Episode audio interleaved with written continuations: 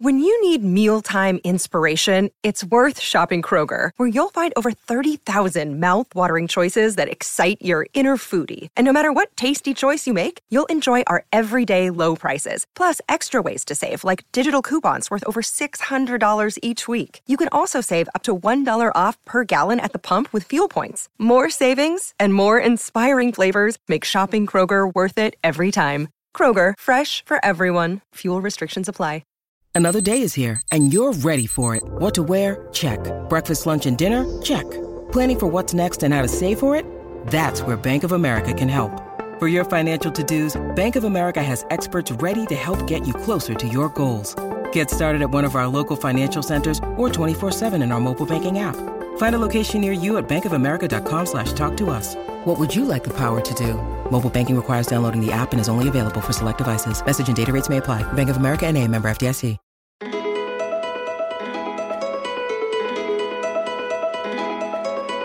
Wednesday morning at 5:00 as the day begins. Silently closing her bedroom door, leaving the note that she hoped would say more. She goes downstairs to the kitchen, clutching her handkerchief. Quietly turning the back door key, stepping outside, she is free. We gave her most of our lives, sacrificed most of our lives. We gave her everything money could buy. That piece of music you have just heard has a title. It's called She's Leaving Home, a Lennon-McCartney song. But here we pause for a spoiler alert. What you have just heard was performed by Stroll Down Penny Lane, and that is just what you are in for, a stroll down Penny Lane. And this is Joe Anastasi, your narrator for our exploration back through time. In fact, covering some 65 years of music, where we celebrate the life and music of Paul McCartney. Okay, let's dig in. Let's investigate this song, She's Leaving Home. The first thread in our narrative traces a sort of competition that seemed to have arisen between Paul McCartney on the one side versus Brian Wilson of the Beach Boys on the other side.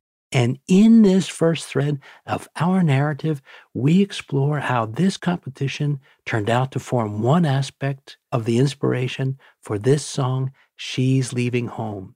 The second thread in our narrative then explores exactly what the lyrics in this song, She's Leaving Home, are all about. And the third thread in our narrative lays bare... That's right, you heard me correctly. Lays bare the outcome of this rivalry that had arisen between Paul McCartney and Brian Wilson, leading to an unfortunate series of events. Look away, look away, look away, look away. So let's start at the very beginning with the first thread of our narrative. We'll need the services of our little time machine to go back in time in order to witness the origin of this song, She's Leaving Home. We just press this button, and off we go.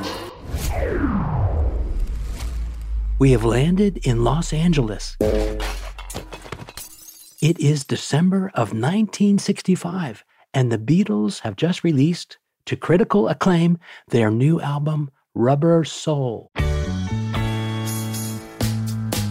When I call up, your line's engaged. I have had enough, so act your age. We have lost the time that was so hard to find, and I will lose my mind if you won't see me. Hey Joe, seems you got the wrong year and the wrong Beatles album. She's Leaving Home is not on Rubber Soul and was not released in 1965. That, dear listener, would be my producer TBM on the Talkback Mike. So we can just address him as Talkback Mike. TBM, indulge me. Everything will be explained. He drives me crazy.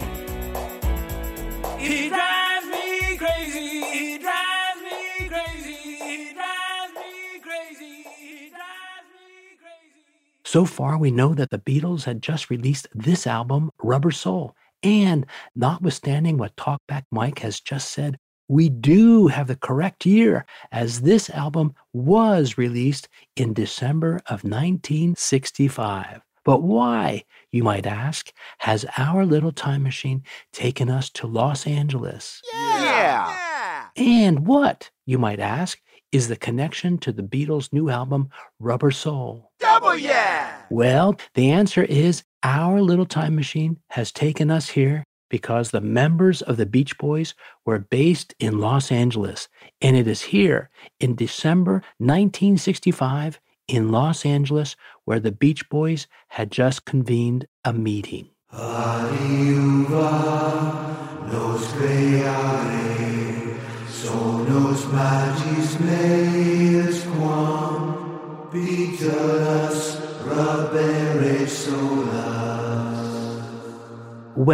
it was more than just a meeting.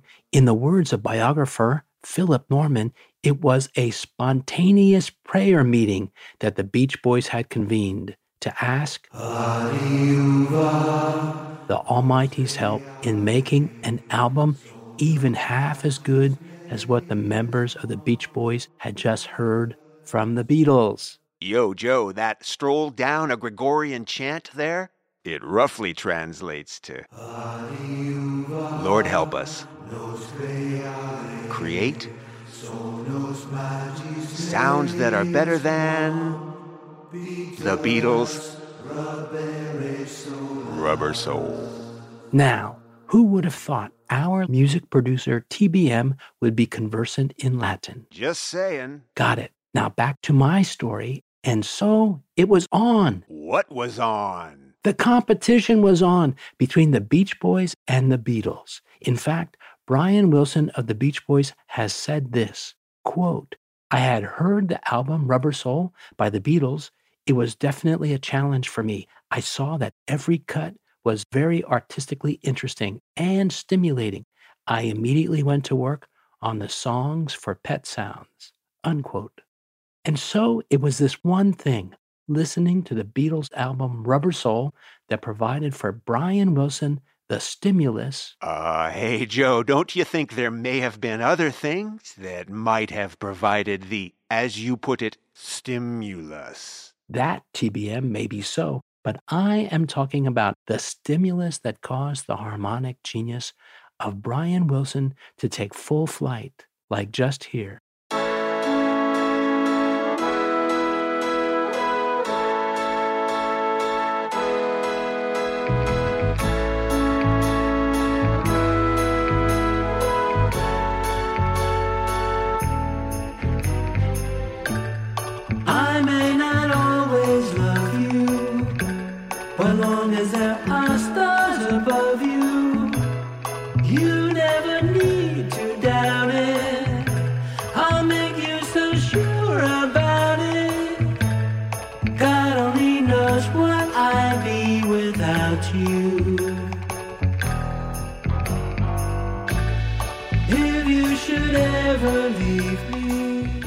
And TBM, as a matter of fact, to your question to me about my use of the word stimulus, we know that when Brian Wilson first listened to the Beatles' Rubber Soul album, he was under the influence of marijuana.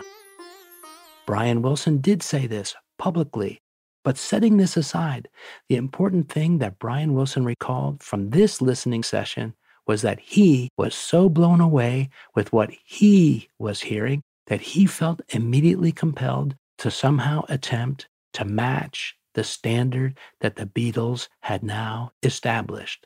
And with this feeling on his part, or compulsion, I might say, Brian Wilson was impelled to head over to his piano, and he began writing God Only Knows, right there and then. God only knows what I'd be without. God only knows what I'd be without. God only knows what I'd be without. God only knows what I'd be without. God only knows what I'd be without. God only knows what I'd be without.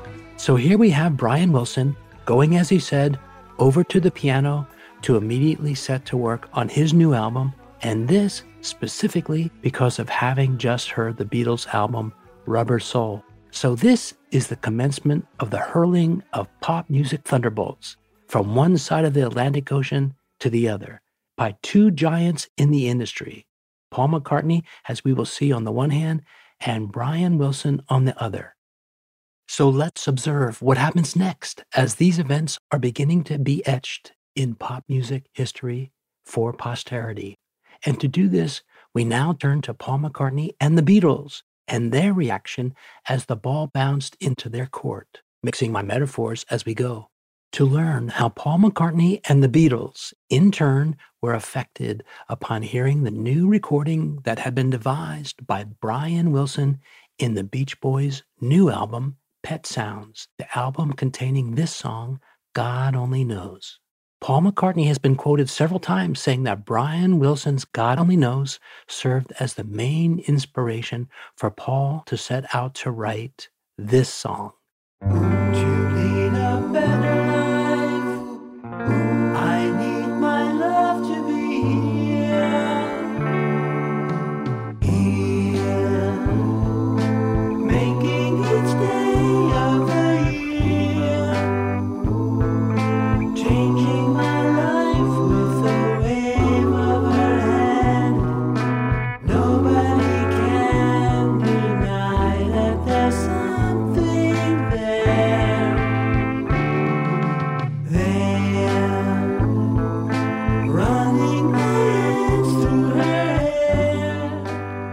Let's rewind the tape, so to speak,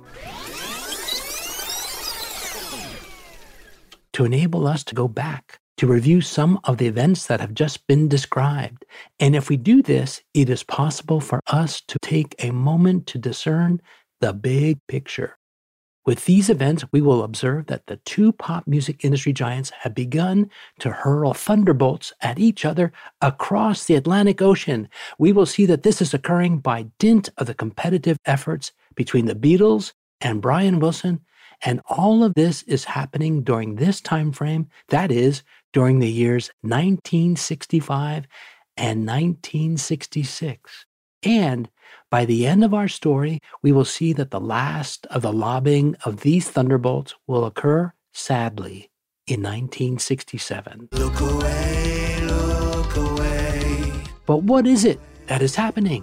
What is this competitive volley, this back and forth exchange of thunderbolts? What is this all about? Stay with us. We'll be right back. Penny Lane is in my...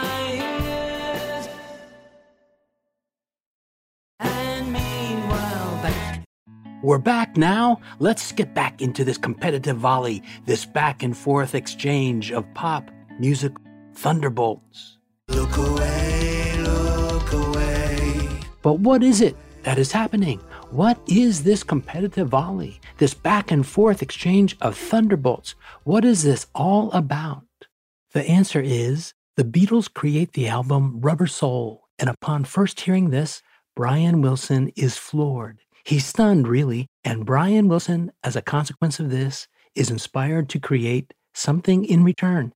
And then, in response to what Brian Wilson has created with his song, God Only Knows, Paul McCartney is motivated to create the song Here, There, and Everywhere. And with this, he lobs this thunderbolt back across the Atlantic Ocean. And as we will see, as we continue to explore this rivalry, as it continues to unfold, this grand hurling of pop music thunderbolts across the Atlantic Ocean will finally cease in 1967. Let's dig in a little. First up for our review is this.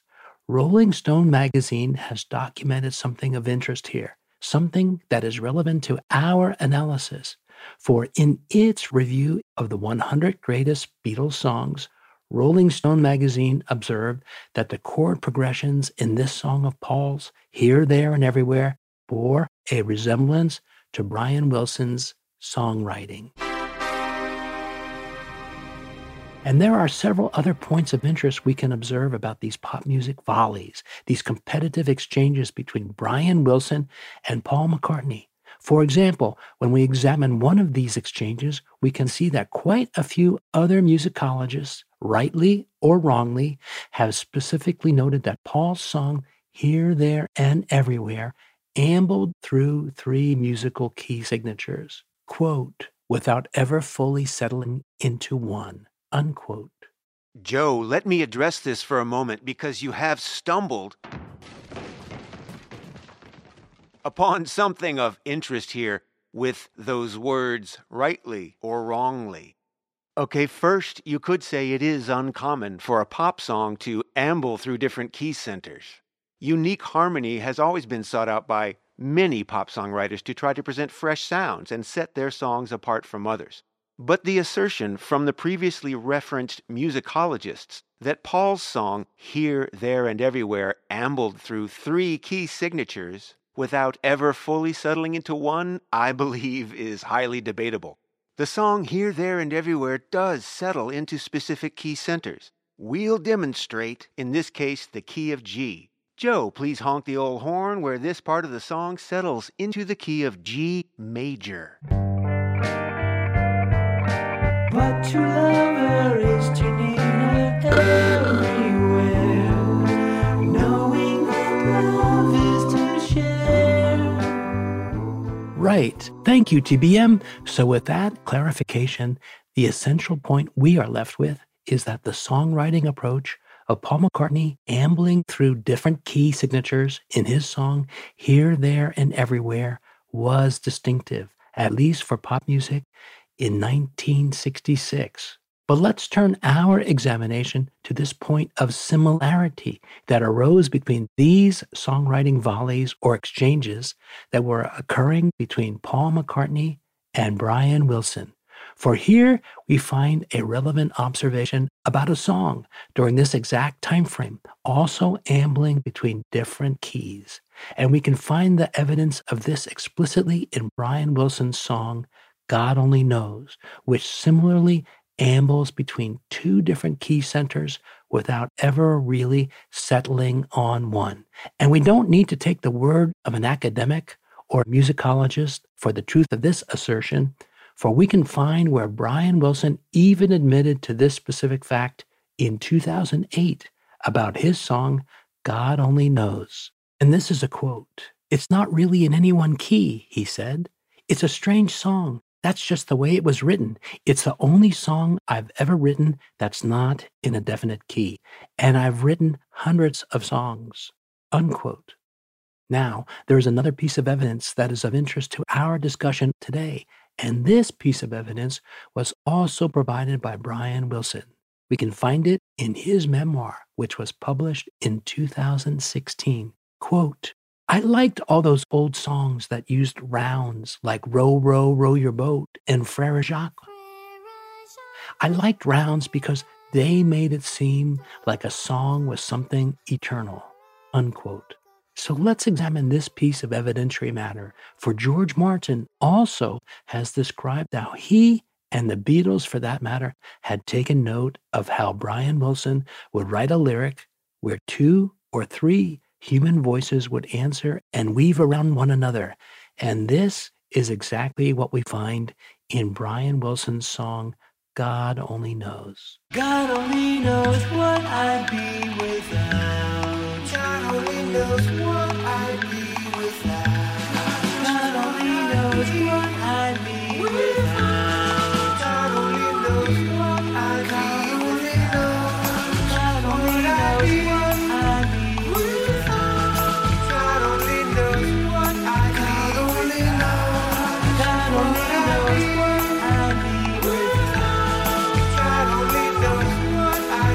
be without. Let's not leave George Martin just yet, for George Martin has also documented another bit of evidence that we can discern in these creative volleys going back and forth between Brian Wilson and the Beatles. For George Martin, in his memoir about the making of Sgt. Pepper, observed how the contrapuntal writing style found in Brian's song, God Only Knows, which we have just heard, led to a famous contrapuntal trial experiment between Paul and John. And George Martin has described this as, quote, a two-part contrapuntal piece. The two human voices, John's and Paul's, interweave and complement one another, unquote. So the question is, you might ask, what was it that George Martin was referring to here?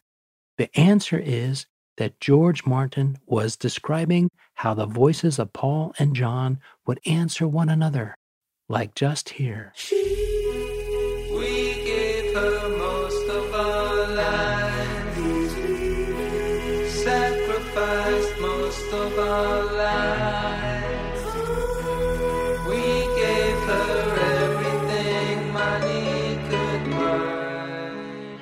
And of course, that's the refrain from the song She's Leaving Home from the Abbey Road album.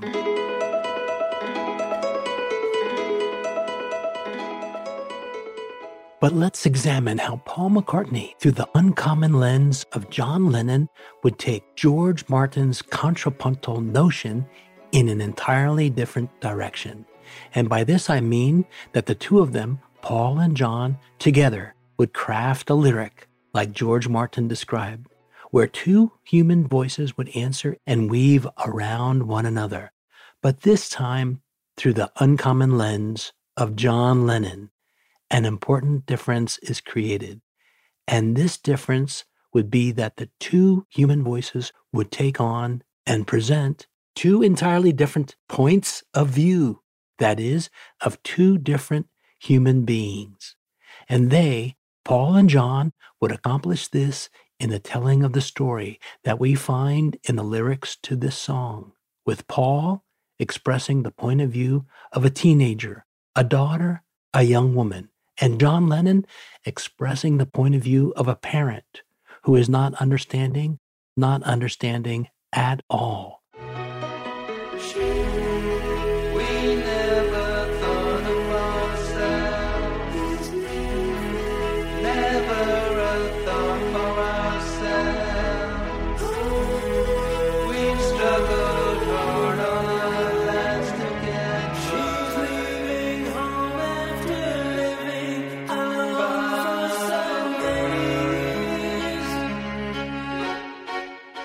And so with this, we find a touchstone of similarity in the songwriting of the Beatles and of Brian Wilson, for even as they were being inspired by each other, Paul McCartney and John Lennon in this instance, and Brian Wilson in the other, these songwriters were creating something fresh sounding for pop music and for each other.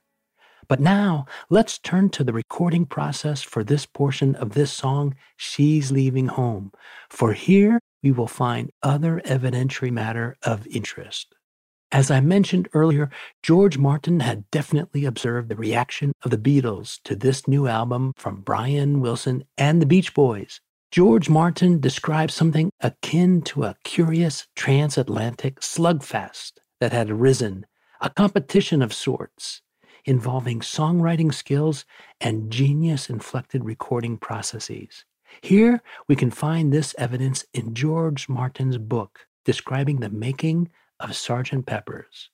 Quote, the Beatles thought Pet Sounds, its vocal harmonies in particular, was a fantastic album. I thought it was great too.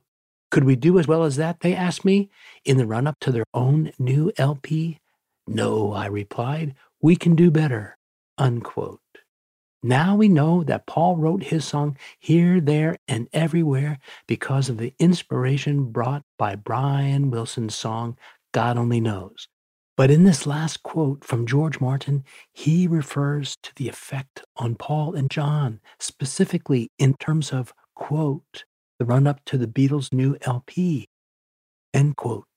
Here, George Martin is referring to the songs that were being written and recorded for the next album the Beatles would create, an album that eventually became titled Sgt. Pepper's Lonely Hearts Club Band.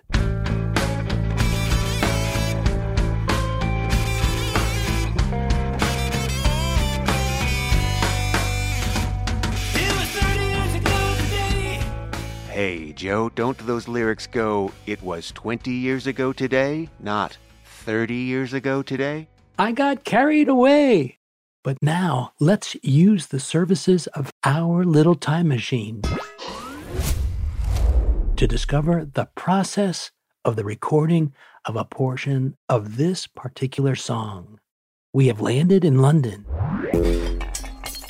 It is March 20th, 1967, and we find ourselves at the Abbey Road studios. It is nighttime, and John Lennon and Paul McCartney have just arrived. They are here to overdub their vocals for the song, She's Leaving Home. Now, Paul had been keen to prepare a string arrangement for the song, and 4 days earlier, he had called George Martin on the telephone to ask George to come around the next day to work up the needed string arrangement. But George Martin had to decline. He told Paul that he had committed to another recording session for the next day. Paul was fired up, though, and he wanted to strike while the iron was hot. So Paul asked George to cancel his commitment. Again, George Martin declined. He felt he couldn't do that.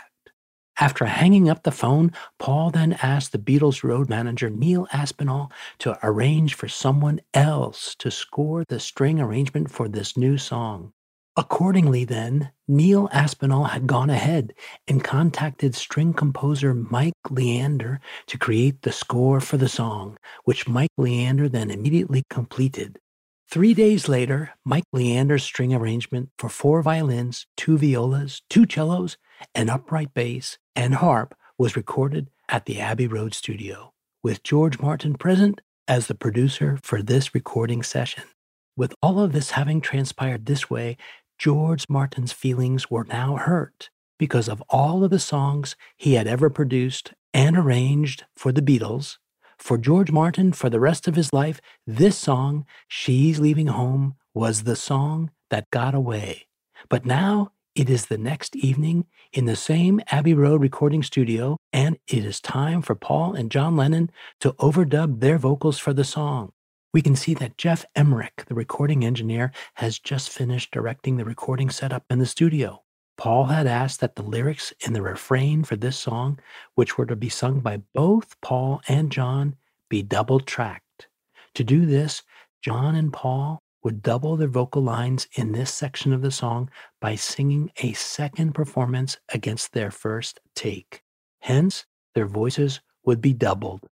Geoff Emerick readily assented to this, knowing that no matter how closely both Paul and John attempted to match their second take to their first take, each line they sang would have subtle phrasing differences, even up to 50 milliseconds or more. But Geoff Emerick was stumped, because while this double tracking of voices was supposed to transpire in this manner, Paul also wanted the string arrangement that had been recorded earlier in the week to remain in stereo. Geoff Emerick concluded that this would require that Paul and John record their vocals at the same time.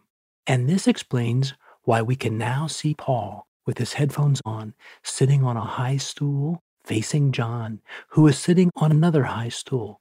We can see that John also has his headphone on, but only over one ear. The oddity of this session is that we can also see that the two of them are pretty much sitting in the dark. And this is because Paul had another inspirational idea. He has asked that the lights in the recording studio be turned off to set the mood. And so with this, we can see that the only illumination in the studio where Paul and John are sitting is provided by a table lamp against the near wall. And the setup works. What did we do that was wrong? We didn't know it was wrong. Fun is the one thing that money can't buy.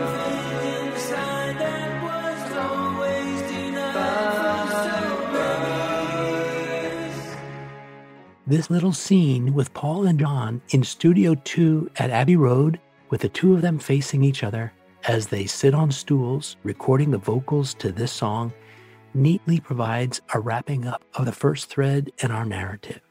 For just as we hear this part of the song where two voices answer and weave around each other, we arrive at the outset of the second thread of our narrative, which is an exploration of the backstory to this song, She's Leaving Home, and specifically what the lyrics in this song are all about. But here we will break from this story. We will resume the telling of this tale in Episode 10, She's Leaving Home, Origins of a Masterpiece, Part 2.